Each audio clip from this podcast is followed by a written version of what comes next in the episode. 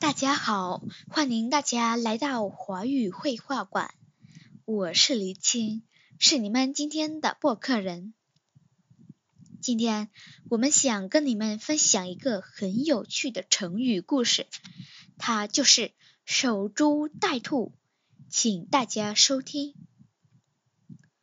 宋国有一个农夫，种着几亩地，他的地上有一棵大树。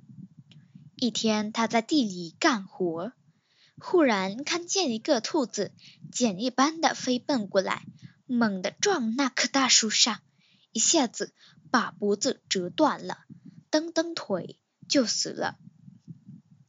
这个农夫飞快地跑过去，把兔子捡起来，高兴地说：“这真是一点劲没费，白捡了个大便宜。”回去可以美美的吃上一顿了。他拎着兔子，一边往家走，一边得意的想：“我的运气真好，没准明天还会有兔子跑来，我怎么能放过这样的便宜呢？”第二天，他到地里也不干活，只守着那棵大树，等着兔子撞过来。结果等了一天，什么也没等到，他却不甘心，从此天天坐在那棵大树下，等着兔子来撞死。但世上哪有那么多便宜事啊？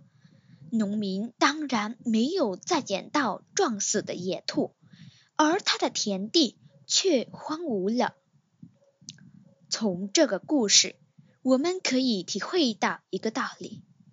走运得到东西的机会只会发生一次，如果不继续努力，再获得成功的希望就很小。像那个守株待兔的农民，一定不会获得永久的成功，反而失去自己珍贵的东西。这是成语“守株待兔”的根源。希望大家可以得到有益的知识，大家下次见。